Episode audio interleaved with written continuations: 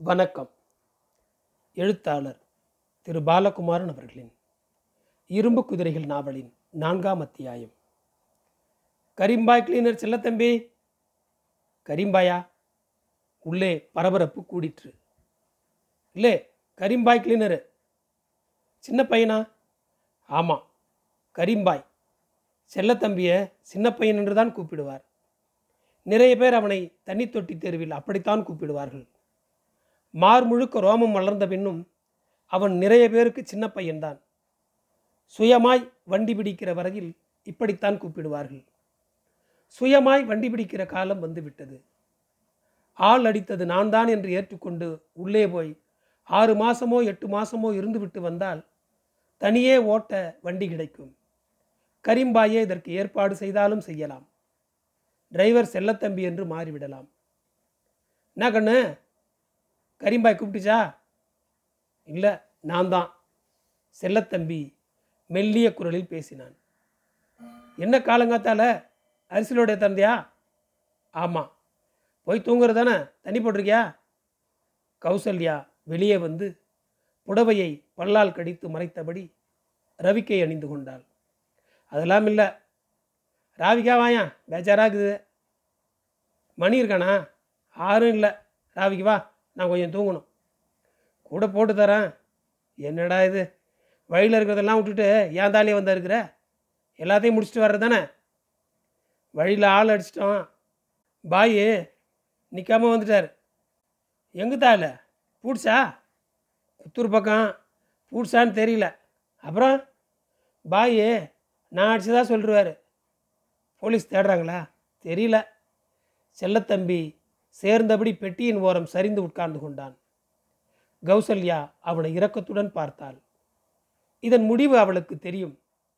தண்ணீர் தொட்டி தெருவின் விதிமுறைகள் அவளுக்கும் ஒத்துபடி அந்த தெருவுக்கு அவள் பதினோரு வயதில் வந்தாள். கடந்த பதினான்கு வருடங்களில் அவளுக்கு நிறைய டிரைவர்களை கிளீனர்களை ஏஜென்ட்டுகளை முதலாளிகளை தெரியும்.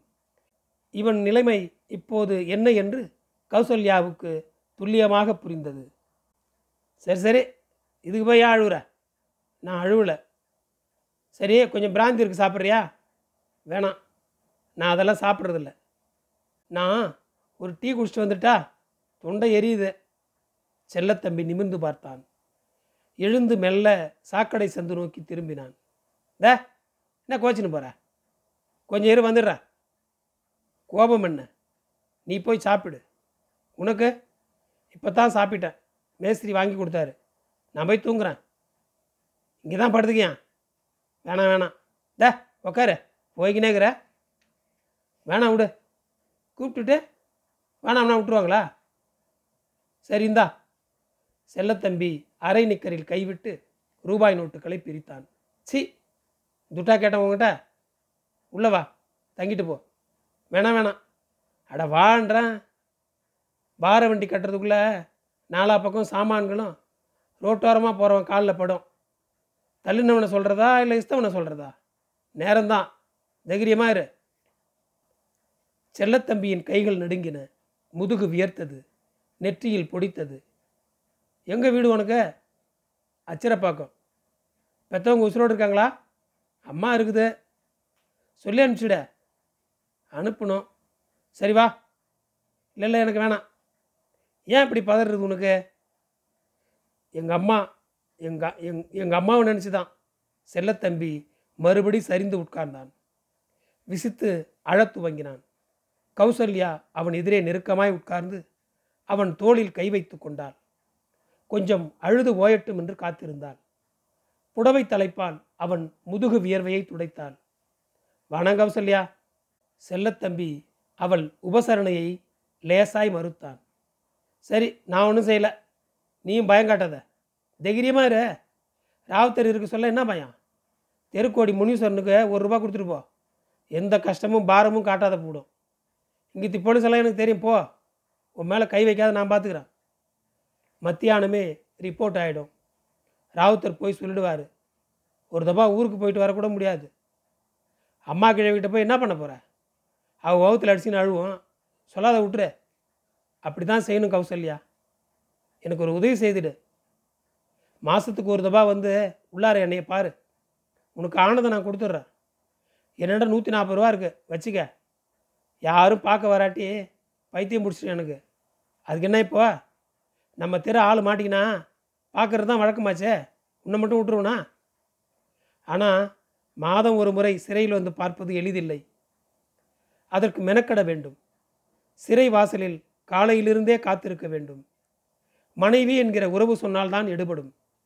கௌசல்யா தண்ணி தொட்டி தெருவில் நிறைய பேருக்கு மனைவி என்பதாய் மனு போட்டு பார்த்து வந்திருக்கிறாள். துட்டுவானா சின்ன பையா நான் வரேன். என்னண்டா அதை விடு. இதுக்கோசரமா காலங்காலையில் முட்டிக்கின்னு மோதிக்கின்னு அழுதா தமாஸ் தான் போனி உள்ளே போனால் ராவத்திலே துட்டு கொடுத்து அனுப்புவார். நான் வரேன். செல்லத்தம்பி எழுந்தான். பாக்கெட்டில் கைவிட்டு பத்து ரூபாயை வைத்துக்கொண்டு மீதியை கௌசல்யாவிடம் கொடுத்தான். நகர்ந்தவனை கௌசல்யா பிடித்து இழுத்தாள். உள்ளே வந்துட்டு போ. கையோடு இழுத்து கொண்டு கித்தான் துணிக்குள் நுழைந்தாள். உள்ளே சணல் நெடியடித்தது நசுங்கி பழுப்பேறிய தலையணை கிடந்தது. கௌசல்யா அவளை மல்லாக்க சாய்த்து கன்னத்தில் முத்தமிட்டாள். செல்லத்தம்பி செயலற்று இருந்தான். சற்று நேரம் தன்னை மறந்துவிட்டு கூடலுக்கு தயாராகும் கௌசல்யாவை வியப்புடன் கவனித்தான். நெல்லூரில் புத்தூர் சந்திப்பில் தொழுப்பேடு தங்கடில் பார்த்த நிறைய பெண்கள் மனசில் முட்டினார்கள். உனக்கு என்ன வயசாகுது கௌசல்யா? அட்ரஸ் அக்க. வயசு கேட்க தோணுதோ? நேற்று தான் சமைஞ்சான் என்ன இப்போ அதுக்கு? அதில் எத்தனை நாளைக்கு இப்படி பொருளை போகிற என் மம்மூதராசா கம்பின்ட்டு வெளியே வந்து தாலி கட்டுற வரைக்கும். என்னை கட்டிக்கிறியா? பைத்தியமா உனக்கு? கூப்பிட்டதுக்கு சரின்ட்டனே. உன்னாண்ட படுத்துக்கிறதுக்கோசரம் சொல்லலை கௌசல்யா. இந்த தெருவில் நானும் பெரிய மனுஷன் ஆகணும். லாரி பிடிக்கணும். போர்டு போடணும். போடலாம் போடலாம். மேலே விழுந்தவளை செல்லத்தம்பி திடமாய் விளக்கினான். மிரண்டு எழுந்தவளை மார்போடு அணைத்து கொண்டான். உன்னாண்ட ஒன்று சொல்கிறேன் இந்த தெருவில் போர்டு கட்டத்தான் போகிறான் லாரி ஓட்டத்தான் போகிறான் போர்டு போட்ட அன்னைக்கு உன்னை மயத்தை பிடிச்சி இழுத்து உதட்டோட வைக்கத்தான் போகிறேன் ஆம்பளை நினச்சா முடியாத காரியம் இல்லை நீ சொன்ன சொல்லு மறக்காத. உள்ளே வந்து பாரு அது போதும். எழுந்து திரையை விலக்கி வெளியே நடந்தான். சாக்கடை சந்து பக்கமாய் நடந்து தெருவுக்கு வந்தான். வங்கக்கடலில் கீழ்வானம் வெளுக்க துவங்கியது. கரிம்பாய் வண்டி அடியில் தட்டி போட்ட படுக்கையிலிருந்து எழுந்து வந்து வெளிரிய வெளிச்சத்தில் வண்டியின் முன்புறம் தொட்டு பார்த்தார். பம்பருக்கு மேலே வளைந்திருந்தது. ஹெட்லைட் ரிம் நசுங்கி இருந்தது பெயிண்ட் பூச்சி சிதறி இருந்தது தடவி பார்க்க கையில் ரேடியேட்டர் கிரில்லில் ஏதோ தட்டுப்பட அதை எடுத்து விளக்கு வெளிச்சத்தில் பார்த்தார். பதறி எடுத்ததை கீழே போட்டார். தண்ணீர் தொட்டி தெரு ஓரமாய் நகைப்பூச்சுடன் கூடிய சுண்டு விரல் தனியே கிடந்தது. கரிம்பாய் முகத்தை வேதனையுடன் துடைத்து கொண்டார். அருகில் வந்த செல்லத்தம்பியிடம் கீழே விழுந்ததை சுட்டி காட்டினார் செல்லத்தம்பி குனிந்து பார்த்துவிட்டு அருகே கிடந்த காகிதத்தில் அதை சுற்றி கொண்டான். கௌசல்யா மடியில் சுருட்டி கிடந்த ரூபாய்களை பிரித்து எண்ணினாள். நூற்று நாற்பத்தி ஏழு இருந்தது. சில நோட்டுகள் பிரிப்பது கூட சிரமமாய் இருந்தது. சம்பாதிச்சது அத்தனையும் போட்டு போட்டான் போல இருக்குது. இருந்துட்டுனா போகக்கூடாது. உசுக்குன்னு எழுந்து போட்டான். ஜெயிலுனா பதறி போடுறானுங்கப்பா. நாலு ஊர் நிற்காத சுற்றுறவனை பத்து கடையில் மாறி மாறி துண்டுறவனை பிடிச்சி ஜெயிலில் போட்டால் பெஜாரு தான் மாட்டினா தானே உள்ளே போவான்? மாட்டாது போட்டால் அடித்தது யாருன்னு தெரியாத போட்டா? டேய் சின்ன பையா அதுக்குள்ளே என்னென்ன துட்டை போட்டுட்டு? ம். கௌசல்யா வெளியே தெருவுக்கு வந்தபோது ராவுத்தர் லாரியை சுற்றி நிறைய பேர் நின்றிருந்தார்கள். அரை எவர் வேலை கரீம்பாய் திங்கிற வேலை தான்.